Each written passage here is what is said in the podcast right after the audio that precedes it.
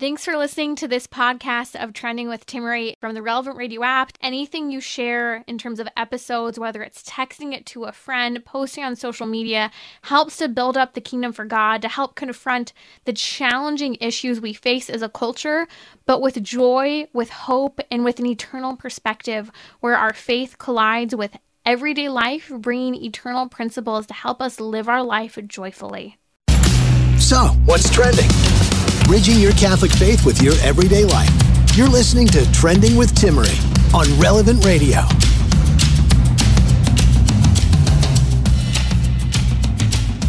There's a lot to talk about today. You know, Fabio, I remember him from my grandmother's risque novels, the cover of her novels, and he's had something to say about masculinity. Now, I know very little about Fabio other than him being the model and actor who's on the cover of many. I'm laughing. One of my producers who didn't know who Fabio is, but that's okay. That's great if you don't know who Fabio is. I- am laughing because it's always interesting generationally when you know someone, you know them very well, you know of them, and then someone has no idea. I dated myself recently, though. Okay, my producer Miranda saying literally, though, who is Fabio?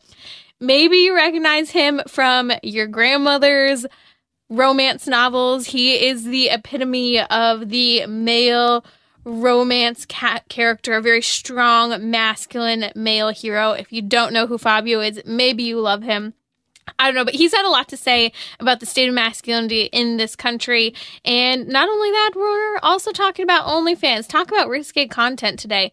What is going on? Did you know that OnlyFans only continues to become more mainstream, people are actually losing their jobs over their OnlyFans accounts that are side hustles for money. And boy, is that a side hustle. We will touch on that in just a few minutes. But in greater news, it's almost Advent, and I have some Advent resources for you from things to incorporate into your home to brighten up the season ahead of Christmas in preparation. So many fun activities, tons of links and resources. So stay with me. Miranda Senceros here on Trending. My new producer has been helping me to gather a lot of content for what would be great ideas for Advent. Also, we'll be diving into finding purpose and inspiration in your life, whether you're married or not. You're listening to Trending with Timmerie here on Relevant Radio. Join me now is Devin Schadt, and the topic is one that's so important for marriage how to have fun with your spouse and cultivate closeness in your marriage. You know, Devin Schadt is the founder of the Fathers of St. Joseph. He's also, sorry, Schadt, also a author of a number of great books. You can find them at fathersofstjoseph.org. That's fathersofstjoseph.org.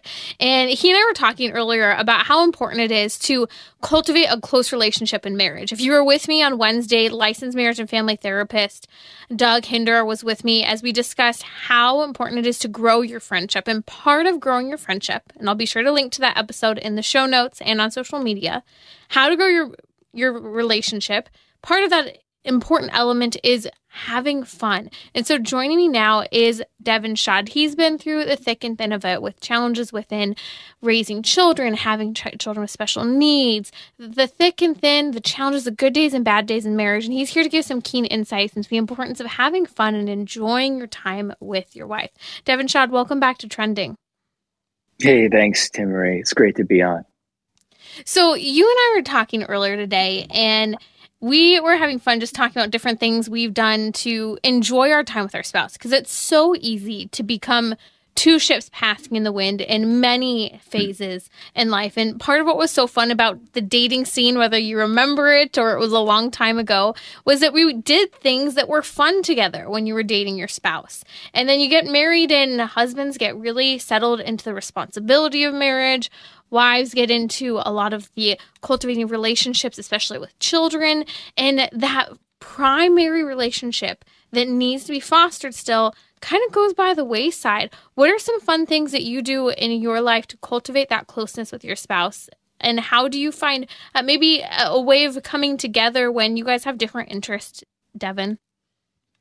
Wow, that's a that's a tough question for me. I'm now, like you said, I'm I'm in my 50s. We've got a special needs child, um, and you know, as you age, you have health issues and things like that. But I think you know, there's a lot of things. My wife and I, we actually love sitting on a beach. We love farmers market. We love window shopping downtown. And I know that doesn't sound very exciting to a lot of guys who, like me, might like paintball or flag football or climbing Mount Everest.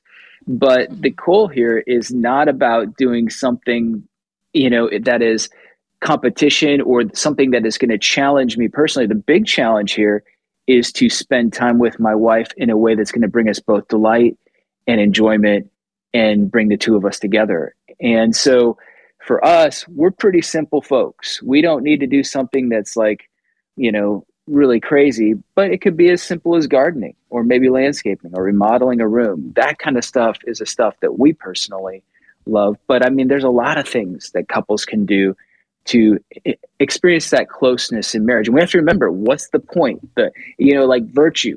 Virtue has a point to it.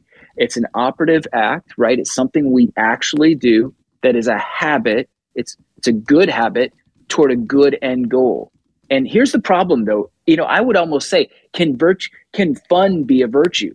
Can fun be a virtue in your marriage? I think this would be a really good question because, on one end of fun or enjoyment in marriage, is you have the excess of all play. So, all recreation, little responsibility. But on the other side, I think this happens to us a lot as religious people or spiritual people is that we become so devoted to our prayer life or so devoted to our religion and our vocation as parents that we become way too serious and then the defect there is all we do is pray, play or pray. You know, uh, too much responsibility, too little responsibility without enough recreation with one another. And so virtue in the middle is finding that that beautiful golden mean where we can harmonize responsibility with recreation. I love that where you say responsibility with recreation. I think that we do struggle as a culture with recreation. I think that you know you have different groups, subgroups, and there are people who maybe you're not married, you're pushing off marriage, mm-hmm. and the season you're in is totally focused on fun and not on the responsibility. But then on the flip side, I think that we can get so bogged down in life by everything there is to get done. I mean, even looking at it with from the relationship of with my kids, like the greatest thing I can do with my kid is sit down and play with her with each of them. But we think so often, oh, well, I'm doing this for her. I'm making food for her. I'm cleaning the house for her. I'm doing all of these things. But what she really needs is that relationship to be cultivated, to meet those emotional needs of play and fun. And again, bringing that closeness. Well, we need that as adults as well. We don't suddenly turn into robots who are just meant to function and be a cog in the machine. And I think, Devin, we forget this in marriage. And I know that a lot of people, though, especially in marriage, as time goes on, they tend to think, well, we don't have any similar interests, or mm-hmm. we used to do these things, but maybe there are health reasons that get in the way of that or maybe the financial means to do so isn't there anymore because you have other responsibilities i think there are a lot of excuses and so part of the challenge is finding what you enjoy together and i love devin where you shared you guys enjoy really simple things going to a farmer's wa- market, walking around downtown, working together on house projects. Like finding what those things are jointly for the two of you is key. Yeah, absolutely. And I think it, like fun is actually hard work. I know that sounds ironic, but I think so let me back up a little bit. I think when we take ourselves too seriously, like we do take ourselves too seriously. I love G.K. Chesterton. One of his most quoted quotes is angels fly because they they can take themselves lightly right mm-hmm. and then i think he says something along the lines that solemnity or you know seriousness flows out of men naturally but laughter's a leap and so he says that satan fell by force mm. of gravity it's easy to be heavy. It's hard to be light. And so fun is actually hard work. And so we have to work at fun. And i kind of like that actually. We have to work at fun. And so it, we're going to have poor health. We're going to have lack of time. We're going to think we're not fun. We're going to think that we don't have enough common in common. But i think that all those obstacles that are raised in our mind provide us with an opportunity to overcome and show the love for our spouse. That's the key here is that this idea of fun or playfulness or enjoyment with one another, we are to look at those obstacles and say, you're worth that. And so, you know, I think, you know, there's some steps we can identify to take to make this happen, and maybe we can talk about that. But I think just because the obstacles are there doesn't mean that we live in a spirit of lethargy where we lack enthusiasm or inertia, where we don't do anything, we remain unchanged. No, our spouse is spouse is worth it. The closeness to have that closeness and that intimacy with their spouse is worth it. And I think it's a matter of scheduling the time. You have to schedule the time and then plan the time. You know, we hear all There the time about how couples need to take that weekly date night or take the hmm. annual vacation together. You have to schedule it and then you have to plan it. Otherwise, it kind of just ha- happens to you or doesn't happen at mm-hmm. all. And maybe you know what those fun things are that you guys can do together. Maybe you don't. And I think sometimes the- challenge is we need to think of more things to do. Uh, you don't sometimes you get into a rut and then you fail to do it because you're just so familiar. And so I think a great exercise could be coming together, each making five a list of five things that you would enjoy doing, and then talk about it because maybe you're not interested in anything on the other person's list, and vice versa. But it could stimulate some ideas. For example, my husband loves going to the ocean and just jumping around in the water. It, it's, he's like a kid. He could wave surf for forever. I love lakes. Totally not a fan of the ocean, Devin. Like the sand everywhere, the saltiness. But I would love to sit on the beach and play. Uh, I don't know, racquetball or whatever. To uh, read a book, just sit there in the sun, relax. So there, there's a coming together with that fun that even things that maybe you might enjoy differently, you can still enjoy together. Yeah, I love that. So, yeah, step one identify ways to have fun together. Both of you guys write them down on a separate sheet of paper and then come together and then see if any overlap. Get those get those items that overlap, right? And then I love what you said about step 2 is scheduling it in, you know? And what that says is when you put it on the schedule, both of you are saying it, this is important. And also what's great about that is that it builds excitement and enthusiasm as we look forward to that kind of that oasis in the middle of the week or you know we're getting you know crushed by life and the banality of life and it gives us something to look forward to and we're like okay great. And so we start to prepare for that emotionally and there's a little bit of a build up there and i think it's really good. But then Mm. i think you you kind of hit it at this step three besides first identifying it those things you can do scheduling it in. But third is follow through you Mm. know and Yeah. i think one of the most heartbreaking things that we do to our children and we do our, to our spouses is yeah that sounds great let's do it or i'll be at the concert or i'll be at the ballet performance or whatever it is i'll be at the game and then we don't show up oh work got in the way or i had this meeting and that's a that's that will crush the deal so we've got to follow through because what it says when we follow through is our marriage is most important Mhm. and the, and then I think lastly, you know, like you were talking about earlier, and I, I really like this is we got to play well together. You know, some people are competitors. I'm a competitor, right? you know, and and uh, you know, it's not about you know winning. It's not about proving ourselves. I'm terrible at this with Monopoly with my kids. They're like, I'm not playing with you ever again, Dad. You know, but I am. I'm. It's bad. But that was my mom so, and I in Candyland when I was Oh a kid. man, yeah, and I really try hard. You know, I'm like, oh, okay. Well, anyway, but so you got to play well together, and I, I think it's it's not whether I play well, you know, perform, compete well. It's not whether she plays well. It's whether we play well together. And so I think that what you've said here, you know, identifying those ways to have fun together, scheduling it in, make sure that you're committed to following through and follow through well by playing together well. I think that's a recipe for coming together in closeness and cultivating conversation. Mm, Yes. And you know, it reminds me uh, one of my favorite things to do is play games, specifically card games that are strategic. And I love to play the game Canasta. And my husband is so great about playing games that I like to with mm. me. You And scare me. I'm a competitive and I like strategy. And when I'm playing Canasta or different card games, I'm memorizing along the along the way. I'm singing songs in my head of the numbers so that I'm strategizing for next steps. And so I'm a competitive player. And my husband's here looking like, hey, you really love to play cards. I'll play cards with you. For example, he had never played canasta before dating and marrying me. And so he's on this learning curve, but he keeps doing it and he keeps becoming better and a more challenging opponent. But also, I have to remember there are times where he says he'll play with me. And we'll play, but his head isn't in it. And I'm like gun ho, just mm. going for the kill in the game. and I have to sit back and go, you know what? Uh. He's choosing to play the game with me. I can still challenge myself. And I can also use this as an opportunity to just talk and maybe mindlessly play the game. And that's okay. It's finding that common enjoyment. And as you said, mm-hmm. playing well together during that time. Timmer, your husband is a saint. yes, he is. He truly is. you know, I, I, I, remember when I was like seven or eight years old, and I, you know, every summer or a couple summers, we would spend a week with my grandparents. My grandparents were farmers formerly, and they lived in the country in about a little village town of about 50 people, no more than that.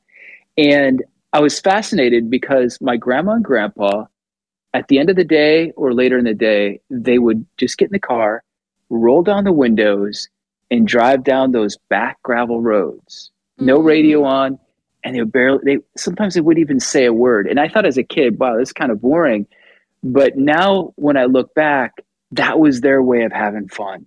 They enjoyed each other. They just wanted to be with each other, taking creation with the the person they loved the most. And I remember, you, I don't know if you've ever seen them, but those big metal back chairs, the kind of chairs that like if you sat in them after they they were in the sun t- too long, they burn a hole right through your shirt. You know those kind of chairs. But they would bring them out in the front lawn at sunset, and they would mm. just sit there and watch the sun go down. And I mm. just, man, that is love. That is closeness, and Simple that is things. fun. Yeah. Yeah. And it makes me think too of you mentioned them like taking the back roads and driving. My husband loves loves, loves road trips, and road trips really aren't my thing. And I've grown since we've gotten married that I appreciate and enjoy the time. He loves to talk while we're on the road trips. Mm. We take it easy. We've even started a lot of the time we'll take back roads instead of freeways because we enjoy the time just unwinding in the car and looking at the scenery. And so there are times where I think we can grow to appreciate those fun and simple things that the other person likes that maybe really just isn't your thing. And actually, this comes to mind. Mike from Milwaukee's asking also during courtship and early years of marriage, is it possible to try to do things your significant other likes to get closer to them? What do you think? Well, absolutely. It's a must. You know, I mean, that's where the compromise, you know, and, and it's interesting that word compromise is like to to promise, you know, to try to overcome yourself, to make a promise of yourself to the other person. And so I think, yeah, find out what makes your a special other, you know, this woman tick and try to cr- make that crossover. But this is the key. Don't be a hypocrite. Don't be punching the clock and think I'm gonna I'm gonna show her how much I love her right now and I'm doing all the things she, she wants to do. And then after marriage, it's like, okay, I got her and I don't have to do that ever again. That's not gonna work. And that's where that whole phrase, like continue to date your spouse, that we kind of need to take more seriously. And I think both for men and women. It's funny, there was actually a story a couple months ago. I had talked about something about having fun with your spouse. And a few weeks later, I saw someone, met him for the met her for the first time, and she looks at me, she said, I wanted to tell you something. And I said, Okay. She doesn't even introduce herself. She goes, Extreme sports. And I said, okay, extreme sports what? And she says, that's what you have to do with your husband. And I said, okay. And then she says, I heard you on the radio a few weeks ago talking about what you can do to have fun in marriage. And she said, when we got married, my husband was into extreme sports and I wasn't interested, but I said, okay, you know, I'm married, I love him. And now they're in their 60s. And she said, to this day, we engage in extreme sports all the time. It's a thrill. We have a blast. We have so much fun together. And she said, it just took me pushing myself to do something that wasn't my thing, yet he took a lot of delight in. And now, here in our older age, it's keeping us healthy and fit, and we're enjoying our time together. And we've cultivated that all of these years. Yeah. And what that says to him is that I'm worth it she's willing to overcome some sense of resistance to be with him. And I think, you know, a lot of times it isn't the actual event itself. The event itself gets our adrenaline pumping and it it gets us kind of like where we're loosened up emotionally, but sometimes it's the ride home. Sometimes it's the beer afterwards. Sometimes it's just, you know, talking about it afterwards and yet it solidifies that experience that both of you had together. And that's what we call memories, you know, and and that's what we're fostering or creating in our marriages, memories. And those memories go a long way.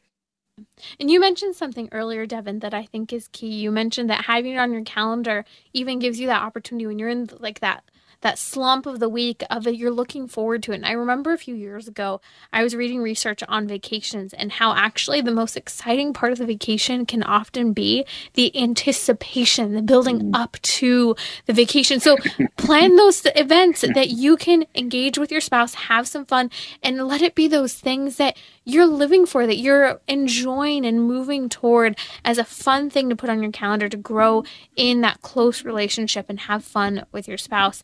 That's Devin Schadt here on Trending with Timmerie. You can find him at fathersofstjoseph.org. That's fathersofstjoseph.org. Also, we'll post a link in the episode notes to other times he's been with us here on Trending. You can hear tons of great advice on fatherhood, being a husband and marriage with Devin Schadt. So I'll be right back here on Trending, and we're talking everything from Fabio to OnlyFans being a major trend today. So stay with me for some not so risque content and also some great Advent resources fun things to do in your home, whether you have children or you don't, to prepare for Jesus Christ this coming Christmas. Advent's a special season to do that, similar to Lent, but sometimes we struggle to catch up on this as a great penitential and preparative season.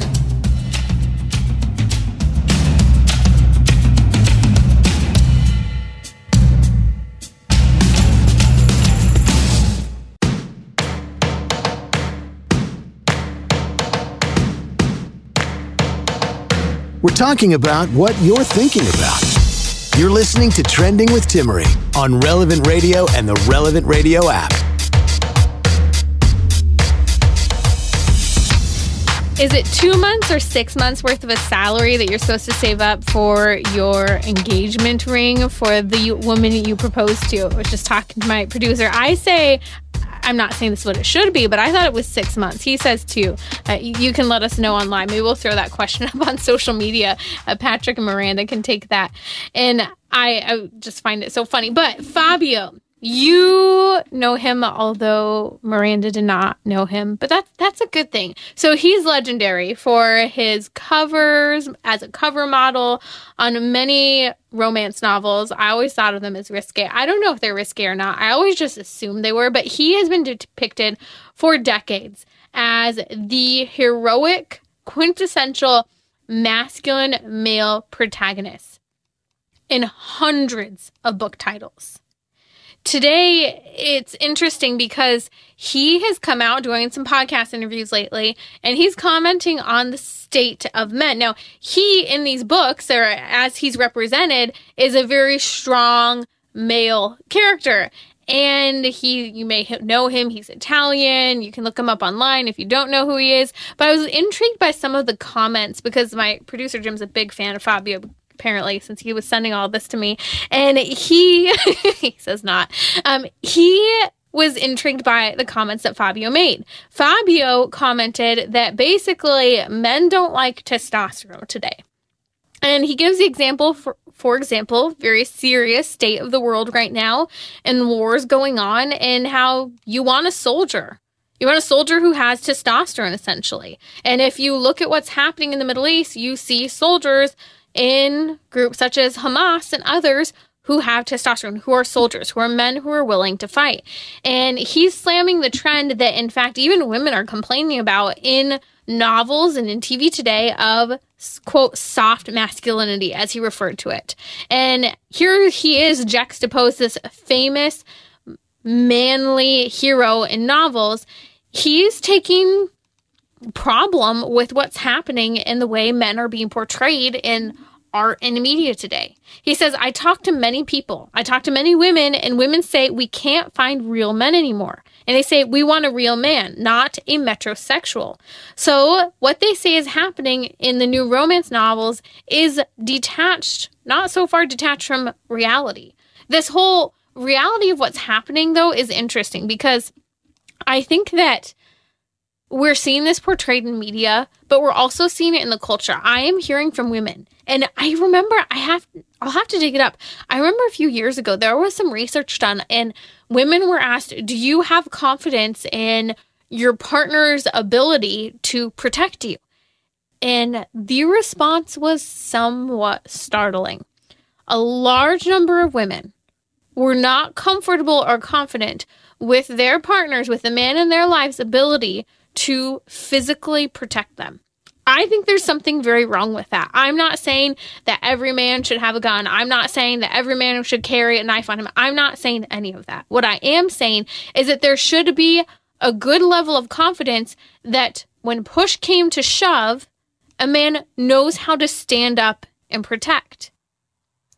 And I think that's key. And here's the deal men want to feel capable and able to protect as well. And I think this is part of this crisis of for men today, this crisis of manhood, is that a lot of men don't have confidence in their ability to protect, in their ability to take a hit. And that is crippling and upsetting for a lot of men. But part of that is because they were never mentored to do so. Or we've lived in a culture where boys were not allowed to kind of roughhouse and work it out. I was on a walk with my kids the other day and we're passing by this trampoline. There are no parents supervising and there are two sibling brothers playing out on the trampoline and they were playing hard. They weren't playing aggressively to the point where they were harming each other. Could they get hurt? Of course, they're playing on a trampoline, but they were kicking, they were practicing their fighting skills, and they were good. But I see all the time family members, peers, where kids start to wrestle, specifically boys, and I'm talking about boys, not because boys should not be hitting girls, and that needs to be clear,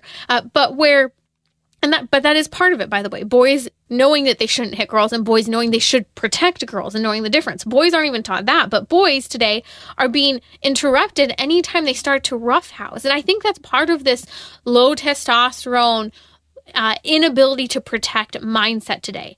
Men and women, the bottom line, we are different. And even a woman's desire, even studies that came out, fantastic studies, and I've cited them often about how women would prefer, even like strong pro feminist women would prefer a man who is, quote, a benevolent sexist. In other words, someone who believes in differences between men and women and even has some level of authority structure with his mindset and attitude toward relationships. That women, even radical feminist women who are all about equality and everything, that's still the type of man that women want. And this is why Fabio, this famous romance writer, model today, on the cover of hundreds of books, why he has commented that women aren't into metrosexual men. And it's true. Metrosexual men who are overly concerned about their appearance, overly concerned about their clothes, who maybe can't just not take a shower and continue to move on with their day. And I'm not saying don't take showers, but like sometimes I, have seen it where guys like, oh, I can't do this because I've got to take a shower before I can do that. I'm all about being clean. But like life goes on. Sometimes you're going to be a little sweaty and not that you smell bad, but that you don't have to be so prim and proper all the time. And I think that we're seeing a lot of that in men today as a, I think, facade that's actually under tone, the undertone there is their discomfort with the strength of how they interact from the ability to protect, from the ability to take a hit, from how they view themselves. There's a lot to be said here, but here's what's interesting statistically, kind of backing this up. We are seeing some of the lowest rates of testosterone in men today. In fact, you just link that directly with sperm for example men are producing less sperm than ever before. In fact sperm count is down by is halved in comparison to just 50 years ago. Testosterone levels for a lot of men are halving as well. Numbers are reporting that when men are getting tested for their own reproductive hormones, testosterone, and others, that testosterone is low. A lot of men are actually being encouraged today to supplement with testosterone because the levels are so low, it's impacting their bottom line and their basic health from energy to exercise to confidence because testosterone helps confidence. Now, we could dive into a lot of the factors influencing this. I'm all about clean water filters, and this is not an advertisement, but the truth of the matter is the secular research, peer reviewed research is clear. There are an immense number of endocrine disruptors in our water today from birth control to RU46 chemical abortion, that impacts men too. Not to mention the fact that it's not just endocrine disruptors in our water, but also high quantities of synthetic female hormones, estrogen and progesterone. Plastic also interrupts and disrupts male testosterone and sperm count, along with much of our food industry today. So there's a lot to be said to having clean water, not drinking and eating out of plastic, and being cautious with food because it clearly is having an influence on testosterone. And so when we look at people commenting and saying, hey, don't be a soy boy, don't drink soy milk, which was uh, jokingly but seriously, the advice of Fabio, he says, be yourself and don't drink soy milk. That was his advice in the end. And in a certain respect, it's true. Be yourself and don't drink soy milk. Like, don't set soy milk aside because soy milk is high in estrogen, and that's why they say men shouldn't have soy milk.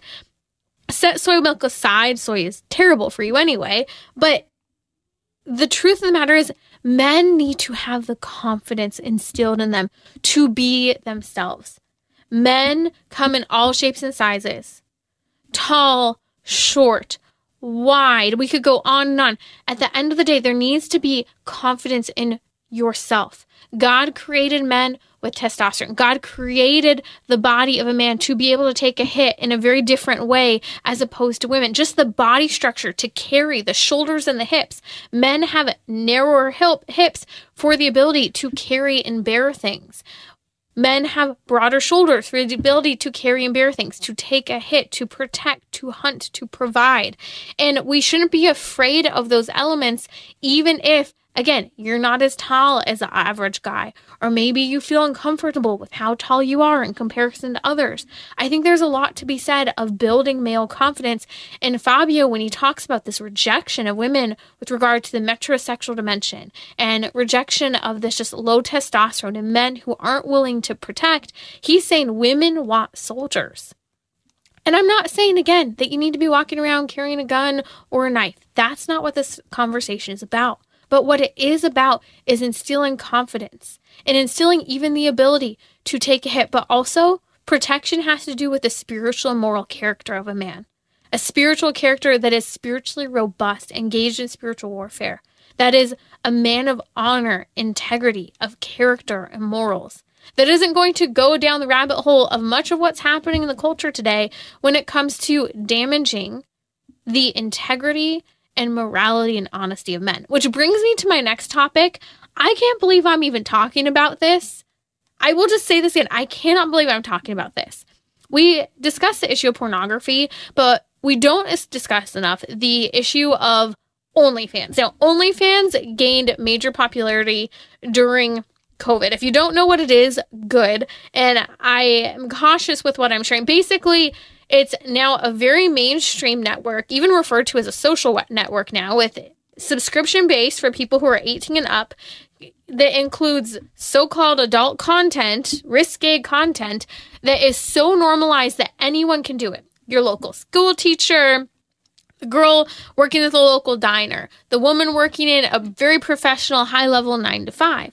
We know that prostitution is one of the most historic professions for women when women need money. And what's sad is that we're in a point in culture, even though women are more educated than men today, more women are in university and sticking through than men today, yet women in droves are turning to earning extra money on the side through OnlyFans. OnlyFans is a personalized platform to create content personalized and tailored to the person who is hiring you. Now, you can do subscriptions for your OnlyFans, but you also can do one on one requests, and I'm just going to kind of leave it out at that. OnlyFans has been in the headlines a lot recently.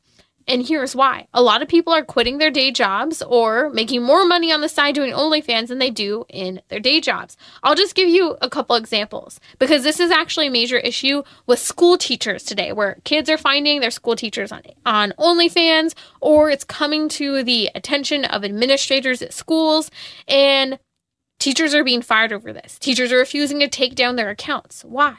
Because money singing in this situation. Two teachers, I'm reading a news report, two teachers, Fox News reported, from the same high school in Missouri were placed on leave after their bosses found out the educators were operating OnlyFans accounts.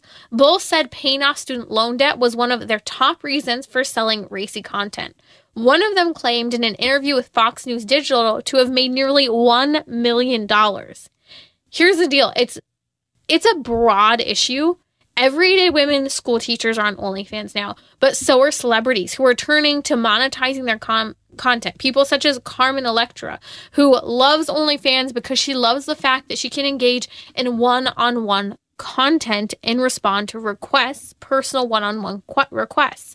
I, it's disgusting that we're even talking about this. And I have to be really blunt. And if you are someone who's used OnlyFans, I know, I know it's re- a real problem, pornography, and I hope you will get help. If you are looking at pornography, if you subscribe to an OnlyFans account, I can say stop and I mean it because you know just as much as I do that it's damaging your soul, it's damaging your relationships, it's damaging your day-to-day functions. But the truth of the matter is is that pornography is an addiction. And OnlyFans is only feeding this addiction. what's scary about pornography is that your body, your brain chemistry, your chemicals, your neurotransmitters, the synapses between your brain, all of that is firing to create your own substance in your brain of a chemical cocktail that you're addicted to. You're not even consuming a substance. And so you need help if you're looking at pornography. That's why I love the work of our friends over at Integrity Restored. IntegrityRestored.org, incredible, sound, scientific, and faith faith based resources to overcome a pornography addiction. It's possible, but you have to get help. And please remember that a pornography addiction is a sex addiction. We have to be honest about it. And so when we're looking at stories such as this with OnlyFans, it's interesting because on a cultural level, why are young people doing this? One, money. They're desperate for easy money. Two, I think that the fashion culture we live in is very okay with exposing so much of the body that it's not a stretch to go much further into OnlyFans. We have objectified the bodies of women so badly that what's what's what is left to be desired. And I think girls kind of get this today that, hey, if I can make a little bit more money by showing a little more skin, is it that big of a deal? It's normalized, it's not looked down upon. What's interesting on the flip side of the consumer is that in the fantasy world, the Washington Post technology reporter Drew Harwell actually was just reporting on OnlyFans and one of the stars. And he said that one of the stars, and I don't want to name names, said people don't understand the scale of the opportunity that is with OnlyFans. I mean, really, you can make your own world. You can make your own world. Get what they're saying. They're saying with OnlyFans, you can step out of reality and enter into cyberspace. You can enter into a fantasy world you can enter into Meta, as we know, Mark Zuckerberg and other people would love you to live your life online. It is all a fantasy. And while, yes, there are real women on OnlyFans, much of the inappropriate content today is using the face of a woman and then altering the body radically. It's just what's happening today with things such as the rise of OnlyFans and the fact that I'm even having to talk about this today. It's sad, but here's the good news. We have the answers that when women can see the value of their own bodies, when they can see the value of marriage, of waiting till marriage, the value of procreation, the gift of their bodies, and the potency for new life, and to guard that gift of the ability to have new life, to have standards and that when women have standards, good men rise to the occasion. These are things we need to tell women because a lot of the time, no one has been there to tell her otherwise. I think there are a lot of women who don't know better. And a lot of women who do know better, but their peers are doing it. So what's the big deal? It's not looked down upon. There are a lot of women who are struggling under student, student loan debt. I get it. I get it. My husband and I both have student loan debt. It's not easy. I always say that the cost of some student loan debt is as much, if not often more, than a house payment, a mortgage. This is why a lot of millennials are struggling, millennials on down, because they can't own a house. They're under crippling debt. And so they're looking for desperate means to get out. And OnlyFans is presenting that means. I'll never forget when I was in college, my husband and I were dating, uh, then dating, and we went out to eat at P.F. Chang's. And the waitress came up to us and she was stressed but very sweet. And I could just tell she was really stressed out. And she ended up kind of venting while she's sitting there. And at one point, she just goes, I'm sorry, I'm so tired. She said, I'm working four jobs, and she's going on chronicling everything that's going on in her life. And she's asking forgiveness for some faux pas that happened during the meal. And we're just talking to her. And I looked at her and I said, What's going on? And she said, I have student loans. And I said, They're crippling, aren't they? And she said, Yes. She said, I'm just trying to keep up. And so I share this story because I think that this leads to a lot of conversations that need to be had. Caution with regard to student loans the joy and honoring of the body, the procreative dimension, the gift of protecting that ability to have children, the gift of waiting till marriage. Helping girls to know you're enough, you're beautiful, you're wonderful as you are. You don't have to expose your body or reduce your body. There's so much to be said and to speak into this OnlyFans normalcy that this isn't normal and there's another way, but we have to be willing to have those conversations that are awkward and uncomfortable. Maybe with your kids, Maybe it's with a friend. You have no idea the people who are doing OnlyFans today who think either one, it's okay because everyone's doing it, or two, it's okay because I desperately need the money and I don't know how else I'm going to make it. So let's provide hope, solutions, answers, but ones that have integrity and love for body. And I think that the conversations, even when they're difficult, can be had because when someone hears that there's hope, that there's another way, and that you're willing to help them in finding that way, it can help take them out of a spiraling lifestyle that I think we're only seeing the brink of when it comes to this normalcy of an OnlyFans culture. You're listening to Trending with Timmerie here on Relevant Radio. Coming up, Advent resources and recommendations for you and your loved ones to bring into your home as we prepare the way for our Lord Jesus Christ at Christmas. But first, we're doing that during this Advent season that we're about to begin.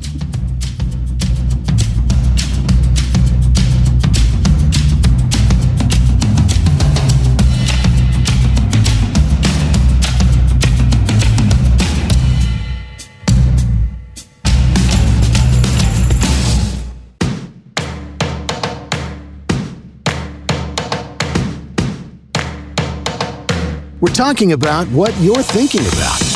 You're listening to Trending with Timmerie on Relevant Radio and the Relevant Radio app. We're just two weeks and some change away from Advent kicking off December 3rd. We have a little bit of a gap this year between Thanksgiving and Advent. Usually we start right after, but we've got an extra week. So here's your extra time to prepare for the season of preparation. Advent is the season to prepare for the coming of Christ. They're great, great meditations and people to journey through Advent with from the Blessed Virgin Mary and her preparation for the birth of Christ, along with St. Joseph, to John the Baptist, who is the last prophet of the Old Testament, even though he's in the New Testament, who prepares the way of the Lord. He goes out into the desert to prepare the way, uh, detaching from everything. And that's what we're called to enter into during the Advent season. I know there's so much to be excited about during Advent. Both of my daughters hug Christmas Day when it comes to birthdays, and so it, it provides even additional uh, excitement and celebration. But Advent has truly become my favorite liturgical season, and it's because it's like Lent, but it's different, and then it's preparing for the coming of Christ at Christmas. It's preparing for the coming of Christ at our judgment at the end of time. And we'll dive into more of that and have Advent content and meditations and fun things to do every day of Advent here on Trending. So I hope you'll join me during this special season here on Relevant Radio on Trending. But before we do that, we need to get ready. And there are some really neat things I want to share with you that you can do and bring into your home. And I found that I'm kind of combining some of the secular things and taking a religious twist on it. So I'll share some of the things that my producer Miranda Seniceros has recently joined me in coming together with a bunch of different ideas. So, a first fun thing, and again, some are for if you have kids, some are not. It's a little bit of everything peppered in there. So, first is Mary on the mantle. I've never done this, but it's very similar to Elf on the Shelf concept, where Mary is moved around your house as she prepares for her new baby, and Mary delivers a small act of kindness that can be performed that day. Now, I don't have a Mary on the Mantle, but I'm posting a link to Be a Heart, which has a great Mary on the Mantle guide along with you can order the book that goes through the Mary on the Mantle program. Someone, uh, an aunt, bought Elf on the Shelf for us a few years ago. And so our Elf on the Shelf, just giving some tips here, arrives on St. Nicholas's feast day as we do a little bit of a St. Nicholas feast day preparation. I'll give you some ideas for that soon because it's already time to prepare for St. Nicholas feast day. But our elf on the shelf arrived on St. Nicholas feast day last year and was sent by St. Nicholas and God to help watch to make sure these little kids behaved ahead of Christmas and to be very good. And we'd talk about everything from the preparation of Jesus coming and why we're good and the significance of Christmas. So I take my Catholic spin onto some of the fun secular things that prepare the way for Christmas. Another great idea out there is the Nativity Trail from Catholic Sprouts. The Nativity Trail is an adventure study for parents, and so it helps you journey through the season with Jesus, Mary, and Joseph from Nazareth to Bethlehem. I'll post a link to that Nativity Trail. It's downloadable and available online. One thing that I saw done quite a bit when I was a kid in some of our uh, family friends' homes was the manger, where you put a piece of straw in the manger for each deed or act of kindness and service that you do. And building up to Christmas, you've created, hopefully, a soft bed for baby Jesus for when you lie baby Jesus in the manger. So I still need to get a nice manger set for underneath my tree. That's on the goals list. I feel like there's so much to gather when it comes to Christmas decorations, and uh, I'm making my way there. But I think this is a great one. I've seen it done in other homes. We're posting a link to the Giving Manger. You can make your own, but there are also sets you can pick up as well. And it's great again for kids, but also for yourself as well. At the end of the day, it would be a great examination of conscience of did I do a good deed today? Have I maybe during Advent, one of the things you can work on is practicing the corporal and spiritual works of mercy. Do you know what those are? Maybe you take one each day, and if you do indeed do it, that that symbol of putting the straw in the manger in preparation for Christ can be a symbol for you even as an adult. I might try that this year. We'll see if I get around to picking up a giving manger this year. Something that I've incorporated into our house, and I've shared with you a little bit about this, and I'll share more as we get into Advent or preparing further, is the Christmas tree. This has been a big phase in for me as we started to pick up our Christmas tree around St. Nicholas's feast day and put lights on it. And then on the Feast of the Immaculate Conception on December 8th, I love to decorate my tree with white roses. And so the white roses we put up on the Feast of the Immaculate Conception as a symbolism of Our Lady who's immaculately conceived. And it was actually really neat because kids get this. I had happened to have my nieces and nephews over last year on this feast day and I looked at them and I said, "Do you know why we're putting these white roses in the tree?" And they go to a good Catholic school and they said, because of Mary's purity and her immaculate conception. It warmed my heart, and I thought, wow, this is great. This is a really great symbolism Eh, for, again, phasing into that tree, not throwing all the Christmas decorations up at once, if that's what you choose, because I'm all about a Christmas tree, but some things that you can incorporate in if maybe like me you're trying to phase into that season of christmas and make some tradition and events along the way. So with that comes the jesse tree. And if you're not familiar with the Jesse tree, I'm going to link to a great book from Sophia Press Institute where they actually have this is what I meditated on last season was it was meditations on symbols for the Jesse tree and I make up my own ornaments. Some people create a separate Jesse tree, but what it is is it's going back to the lineage of the Davidic kingdom, which is the lineage of Jesus. And the Jesse tree is a tree that goes all the way back through salvation history and you are taking symbols from the Old and the New Testament and you're creating ornaments that can go on your tree. Now, I'm picky. I like really beautiful ornaments. My mom always had a gorgeous tree growing up. And so I've started to collect things that as my kids get older, we can use as symbols. So I have a really neat hand blown whale that is an ornament for my tree. It's very beautiful, and that'll be a great way to share the story of Jonah and the whale. And we could put that ornament up one day during Advent. I have a crown that symbolizes the Davidic kingdom and the kingship of Christ. So that's another ornament for another day. So I'm slowly picking up these pieces that I'm making up from symbols, but also from ideas I've received from the Jesse Tree books as well. And you can make a tr- Jesse Tree. They're great cutouts available online to make your own ornaments if you want to do a little ornament tree with your kids as well. There's a lot to play with here, and that's part of what I love.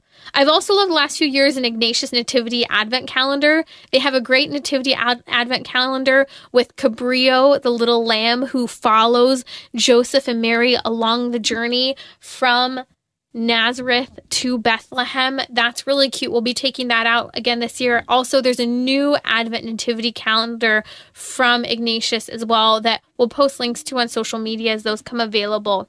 Another great idea that Miranda came up with, my producer here, she said the letters to Jesus. I'd never heard of this one, and you don't need to buy anything for this one.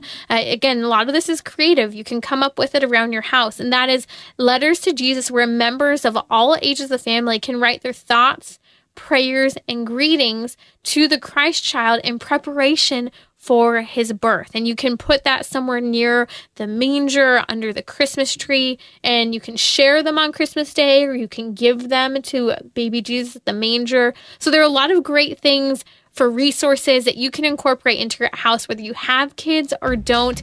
It's a joy filled season, and we can incorporate preparation for Jesus into our Advent season with decorations and fun activities. I have more recommendations to come here on Trending as we get ready for Advent, so be sure check the links in the episode notes. Coming up next is a family rosary across America. Have a great weekend.